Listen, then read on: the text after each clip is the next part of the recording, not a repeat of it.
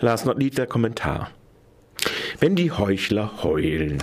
Klar, es ist schön zuzusehen, wie öffentliche Personen, die längst ihr diskursives Kapital, so die Taz, wie Alice Schwarzer oder einige Sozialdemokraten verspielt haben, ob ihres Fehlers jetzt ihr millionenschweres Ruhepolster Mehrung per Gegenangriff zu verteidigen suchen und dabei, wie bei Hoeneß, ihre medialen Zuckermäulchen oder Fettnäpfchen finden. Interessant ist schon die Reaktion des SPD-Vorsitzenden Sigmar Gabriel. Der braucht den medialen Hype, um von seiner unter der militärischen Aufrüstung der saudischen Diktatur gar mittels Hermesbürgschaften abzulenken. Bis Anfang September ebenso wortstark bekämpft wie jetzt die strafbefreiende Selbstbefreiung der ertappten Steuersünder.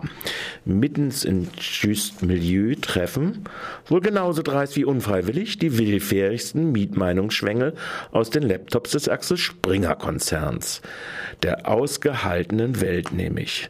Ihre FDP-AfD-Verteidigungsgebell niedrigere und einfachere Kapitalsteuertarife.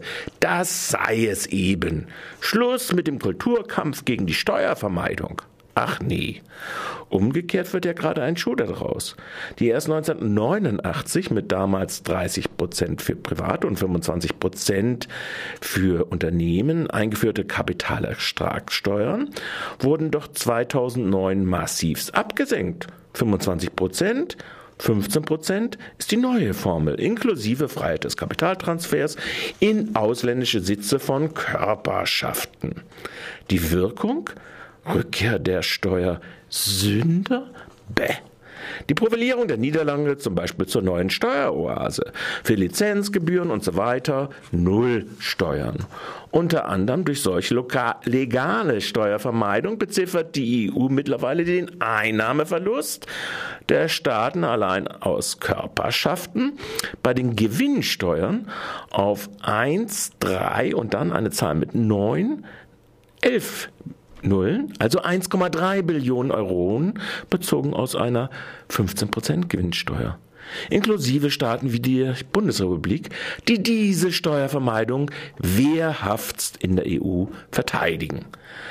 Der Medienhype um die Schwarzers, Hönes und Co., die geradezu tappig ihren Steuervermeidungsschnitt machen wollten, dient von diesem tatsächlichen Skandal in Europa abzulenken, beziehungsweise sehe die Speichellecke aus der Weltetage von Springer dieses Privileg auch auf die private Nachhut der Besserverdienenden auszudehnen. Merke, die nächste The Next Finanzblase ist mehr als sicher.